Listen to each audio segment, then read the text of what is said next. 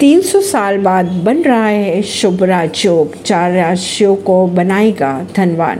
तेरह मार्च को मंगल ने मिथुन राशि में प्रवेश किया था। और इधर अगर शनि की बात करें तो उदयवान होकर कुंभ राशि में बैठे हुए हैं।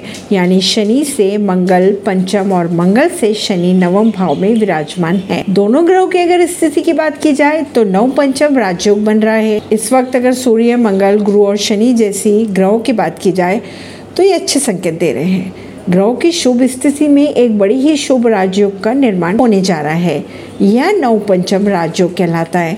जो लगभग 300 साल बाद बनने जा रहा है। तेरह मार्च को मंगल ने मिथुन राशि में प्रवेश किया। वहीं शनि कुंभ राशि में बैठे हैं। लेते हैं वो कौन सी चार राशियाँ हैं जिन पर पड़ेगा अच्छा प्रभाव। पहली राशि की बात करें तो मेष राशि वालों को अपने करियर और व्यापार में तेज़ी से बढ़ोतरी मिलेगी। व्यापार करने वालों को नए अवसर मिलेंगे। करियर में किसी तरह के बदलाव करने के समय बेहद अनुकूल है। अगर आय की बात की जाए तो वृद्धि होने की संभावना है, जिसकी वजह से आर्थिक स्थिति में सुधार देखने को मिलेगा। अब बात कर लेते हैं मिथुन राशि की कि 300 साल बाद बन रहे नौ पंचम राजयोग में मिथुन राशि के जातकों को लाभ तो मिलेगा। यह समय दोन्नति का है। आय और व्यय के दोनों ही की अगर बात की जाए तो संतुलित रहेंगे। भाग्य का पूरा साथ मिलता दिखाई दे रहा है मिथुन राशि वालों को। कर्क राशि नौ पंचम राजयोग से आपकी सामाजिक प्रतिष्ठा में वृद्धि देखी जाएगी।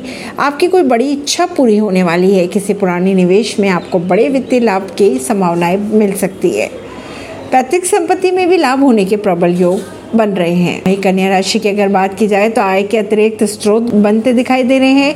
व्यवसाय या प्रॉपर्टी में निवेश करने वालों के लिए बहुत ही उत्तम समय दिख रहा है। पारिवारिक जीवन भी खुशी से भरा रहेगा, परिवार में सुख और समृद्धि आएगी।